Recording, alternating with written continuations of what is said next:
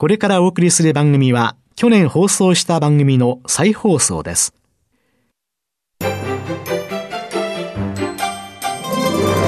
堀道子と寺尾啓二の健康ネットワーク。この番組は、毎週、医療や美容、サプリメントにまつわる科学などの専門家をお招きして、私たちの健康のために役に立つお話を伺う健康生活応援番組です包摂体サプリメントと MGO マヌカハニーで健康な毎日をお届けするコサナの提供でお送りしますここでコサナから番組パーソナリティで神戸大学医学部客員教授寺尾啓治社長の新刊動脈硬化と突然死の知られざる原因、小型 LDL コレステロールの怖い話、発売のお知らせです。シクロデキストリン研究の第一人者、寺尾啓治社長が、動脈硬化や脳卒中を招く真の悪玉コレステロールの正体、小型 LDL コレステロールについてわかりやすく解説します。寺尾啓治小佐奈社長の新刊、動脈硬化と突然死の知られざる原因、小型 LDL コレステロールの怖い話、発売のお知らせでした。こんにちは、堀道子です。寺尾啓二です。8月と9月は、小佐野社長で神戸大学医学部客員教授の寺尾啓二さんと共に、あなたの健康知識は本当にすべて正しいのか、本当に必要な健康のための機能性栄養素を知る。というテーマでお送りしています。3週目の今日は、難消化性アルファオリゴ糖の小型 LDL コレステロールの低減効果。シクロデキストリン消化管ケミストリー、小腸。難消化性アルファオリゴ糖の血糖値上昇抑制、中性脂肪低減、そして飽和脂肪酸の選択的排泄作用について。まあい、いろいろな働きがあるもので ございますけれども、今日は難消化性のアルファオリゴ糖。というのについて、いろいろお話を伺っていくわけですけれども、はい、アルファオリゴ糖と難消化性デキストリン、これは比較するとどうなるんですか？アルファオリゴ糖っていうのは難消化性のオリゴ糖なんですね。オリゴ糖とデキストリンっていうのは英語と日本語だけであって、オリゴ糖のことをデキストリンって言いますから、アルファオリゴ糖そのもの、アルファシクロデキストリンですけども、アルファシクロデキストリンっていうのは難消化性なので、難消化性のデキストリンっていうくくりで言えば、どちらも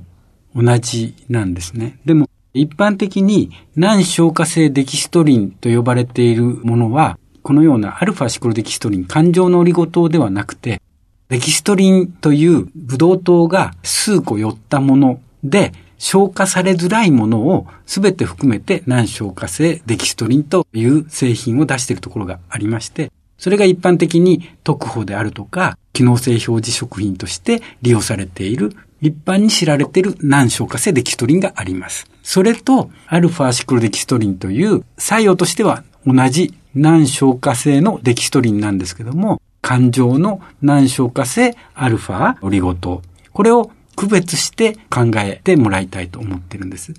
アルファオリゴ糖、アルファシクロデキストリン、はい、これ輪っかになったものよっていうのと、はい。はい、輪っかになったものもちょこっとは入ってるかもしれないけど、そうじゃない、輪っかになってないものとか、それらを全部ひっくるめて難消化性デキストリン。そうです。アルファアミラーゼっていう消化酵素、分解酵素によって分解されづらいものを難消化性って言いますけども、そういったいろんなオリゴ糖を集めたものが一般に言われる難消化性デキストリンですね。私たちの身近に本当にたくさんありますよね。気づけないかもしれないけれども、はいはい、コンビニに行ってノンアルコールビールみたいなものの中の、ところにも入ってます。糖の吸収を抑えるものとか、大体、糖とか脂肪の吸収を抑えるものとか、もうほとんど難消化性デキストリンっていうのが表示されてると思います、ね、で、お腹の調子を整えるとか、はい、そういうのみんな難消化性デキストリンって入ってますよね。はい、じゃあその難消化性デキストリンいっぱいある。はい、その中の輪っかになったオリゴ糖との、ね、この違いというのは？そうですね。一つは混合物であるのか、難消化性のアルファオリゴ糖っていうのは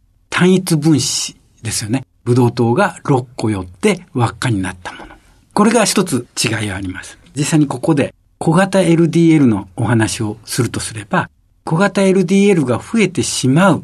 原因を考えてみると、これが中性脂肪が多い、あるいはインスリン抵抗性って言いますけども、糖尿病になってしまうようなインスリン抵抗性があるかどうか。こういった糖と脂肪、どちらも吸収を抑えるという意味では、どちらもその効果はあります。はい。でも、その作用を細かく見ていくと、やはり純粋なアルファオリゴ糖の方が有利なケースが多いんです。その有利なところというまず、血糖値の上昇抑制ですけども、これはどちらも1日に摂取量 5g で1試験で効果があるということが分かっているので、どちらも機能性表示食品として認められています。どちらも 5g ですから対等と思われるかもしれないんですけども、はい、通常の難消化性デキストリンは、でんぷんですね。ご飯を食べた時、芋を食べた時、トウモロコシを食べた時に血糖値上がっていきます。これ、でんぷんが分解されて体の中に入るからです。このでんぷんの分解を抑えるから、血糖値は上がらないわけですよね。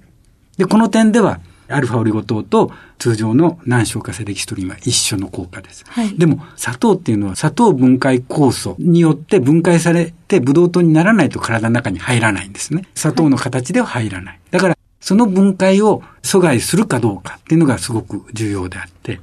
通常の難敵ではその効果は全く見られません。でも、このアルファオリゴ糖はその砂糖の分解も抑えますので、甘いものを食べた時にも血糖値は上がらないっていうことが分かっているわけです。これが一つ大きな違い。そうすると、砂糖っていうのは、ブドウ糖と、まあ、なんか2個くっついている。はいはい、で、それが炭と一つにならないと吸収されない。はい、私たちの消化管でそれを切ることによって、ブドウ糖が体の中に入ってくる。はい、その酵素も、アルファは、オリゴ糖は阻害する。だから血糖値の上昇は甘いものを食べた時にも抑えることができる。これは、あの、糖尿病の治療薬として、はい、アルファグルコシダーゼ阻害薬というのを使っている。それと同じような働きがあるという。その働きがあります。これが一つ大きな違いです。はい、で、二つ目は、コレステロールの低減作用ってことになるんですけども、これも、アルファオリゴ糖と難消化性デキストリンは、どちらも効果があるんですけども、難消化性デキストリンの場合には、1回の食事あたり 10g ずつ摂取しないと、その効果は見られないことが分かっています。結構多い。そうです。一方で、アルファオリゴ糖の場合は、2g で効くんですね。ですから、3回食事っていうことになると、6g でいいことになります。ですから、コレステロールの低減効果で比較した場合には、差が出てくるわけですね。そうすると難消化性ですから、こういうものが腸の中にやっぱり多くなってくると、下痢をする方、多いですよね。はいはい、で、そうやって考えると、1日6グラム、1回2グラム、難消化性デキストリンが10グラムっていうことを考えると、はい、下痢のしやすさっていうのも減ってくると考えてよろしいですか？そういうことですね。で、次に、中性脂肪は、これも一試験ですけども、1回の食事あたりで2グラムで効果があるということがアルファオリゴ糖で分かってまして、一方で難消化性デキストリンの場合には5グラム必要ということが分かっている。うん、これも差がある。この3つの結果からして明らかに想像はつくんですけども、小型 LDL、そもそもできてしまう大きな理由っていうのは、中性脂肪が高い。そして血糖値が高いというこの2点がありましたけど、両方を抑えてくれるというところからして、アルファオリゴ糖にはその効果が見られるっていうことが最近分かったわけですね。小型 LDL に影響を与えてくれるのは、アルファオリゴ糖にちょっと優位、はい、そういうことになります。アルファオリゴ糖の良さっていうのは、輪っかの構造をしているところに理由があるんですけども、はい、もう一つ、動脈硬化を引き起こす原因ってよく言われているのが、飽和脂肪酸を取りすぎるっていうことがよく言われています。常温で、そうですね。固形の油。そうですね。魚とか植物から取れる油っていうのは、不飽和脂肪酸が多くて、通常の温度では液体である。で、一方で動物性の油は固形である。固形である原因っていうのが飽和脂肪酸が多いから。飽和脂肪酸を摂取しすぎると動脈硬化を引き起こす原因。これははっきりとしているわけです。アルファオリゴ糖の良さっていうのは、実は輪っかになっているので、悪い方の油だけを吸着して排泄する作用がある。アルファオリゴ糖が空っぽで存在してると、そうです。悪い飽和脂肪酸だけをくっつけて排泄してくれるんです。で、不飽和には影響を与えなくって、逆に体の中に入れる。つまり EPA とか DHA って非常に健康に有用な不飽和脂肪酸はそのままに体の中に入れてくれて、動脈硬化を引き起こす側の飽和脂肪酸。そしてもう一つ、トランス脂肪酸。こちらの方もきっちりとくっつけて排泄してくれる作用があるんです。で、こういう飽和脂肪酸とかトランス脂肪酸、悪玉の脂肪酸を吸着して排泄するから動脈硬化を減らすっていうところにアルファオリゴ糖は効くということが分かっているんですね。そうすると、もうどんどんアルファオリゴ糖、シクロデキストリン、はいそういうのの臨床研究の成果がどんどん。出てきていると。はいはいこのような飽和脂肪酸に対しても有効。そして中性脂肪の低減にも有効。そして血糖値の上昇抑制にも有効っていうところから NIH、アメリカの国立衛生研究所で研究されたのが、アルファオリゴ糖を用いて小型 LDL が減少するのかどうかっていう検討をしたわけですね。はい。糖を血液の方に戻すために働くタンパクを阻害することによって尿の方に落とすっていうメカニズムがはっきりとした。医薬品っていうのはそういうもので、食品で、しかも食物繊維として使用されているこのアルファオリゴ糖を使って小型 LDL が低減できるかどうかの検討をしたんですよね。そこが面白いと思います。で、小型 LDL はやっぱり下がったんですよね下。がったんですね。でも考えたら、はい。そもそも小型 LDL ってどうして大きいのとちっちゃいのとできてくるんですかね？インスリン抵抗性が高い、あるいは中性脂肪が多い人が小型 LDL ができやすいっていうことになるわけです。インスリンの抵抗性が高いということは、私たちがご飯を食べて血糖値が上がりました。それを筋肉だとか、いろんなところに入れ込んでエネルギーとして使うわけですけれども、はいインスリンが働かないからそういうね、糖は高いまま。そうです。それがまあ肝臓とかいろんなところに。そして、それが結果として小型 LDL を作ってしまう。作ってしまう。そうすると、一番最初にお話ししました、難消化性デキストリン、一般的に使用されているものと、アルファオリゴ糖を比較したときに、血糖値の上昇の上でも、アルファオリゴ糖は優れてた。そして中性脂肪、コレステロールにおいても、明らかな低減作用がアルファオリゴ糖で見られた。こういったところからして NIH、アメリカの NIH がこの検討に踏み切ったっていうのは、人試験をやったっていうのはよく分かっていただけると思いますけども、これを利用すれば、食後の中性脂肪値の上昇を抑える。インスリン抵抗性の高いのを抑えるっていう両方に効果があるわけですから、当然小型 LDL の生成も抑えることができるんだろうと考えられるわけです。そうすると、よくスポーツ飲料だとか、いいろんなジュース類とかい、ブドウ糖がいっぱい入ったもの、それからね、そうですね。砂糖が入ったものをはいたくさん飲む人たちの問題点っていうのがあるけど、それと一緒にええ。アルファオリゴ糖を摂取する必要があると。で、糖質の中で注目されてもう久しいんですけども、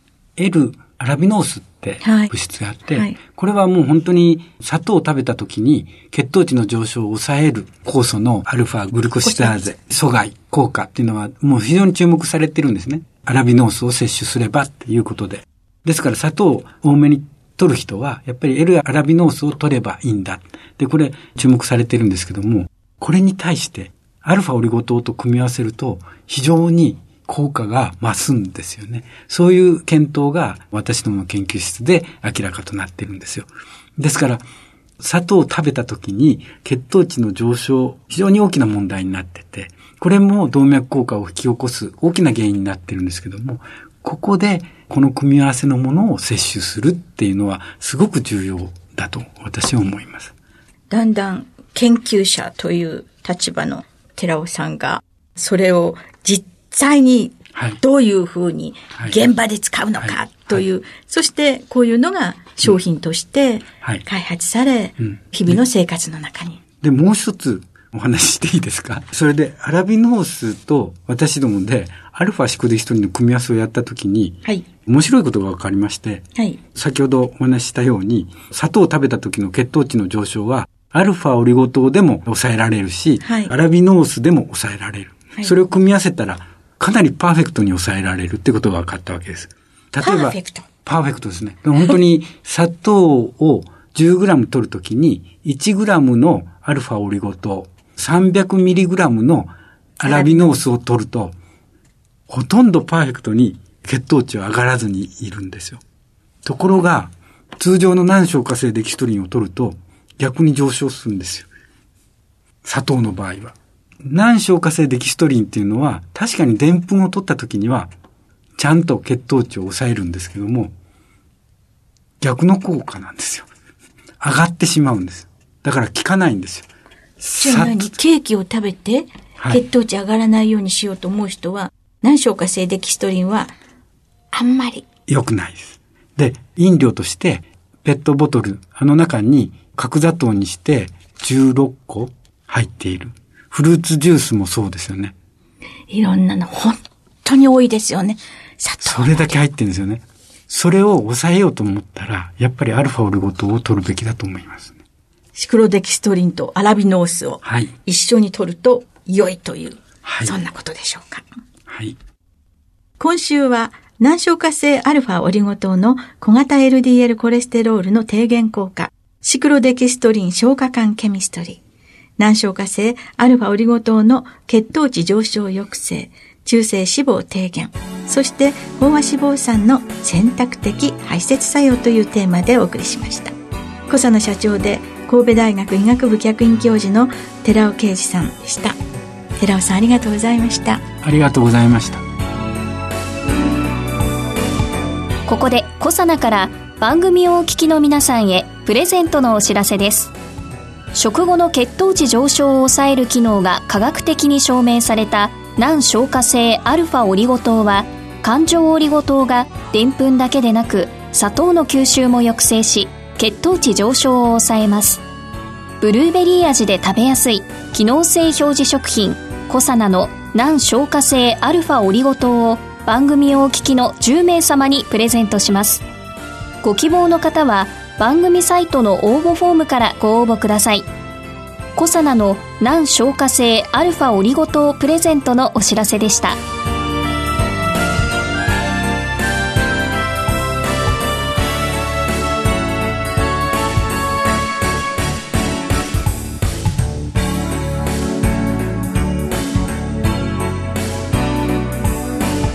堀道子と寺尾啓二の健康ネットワーク。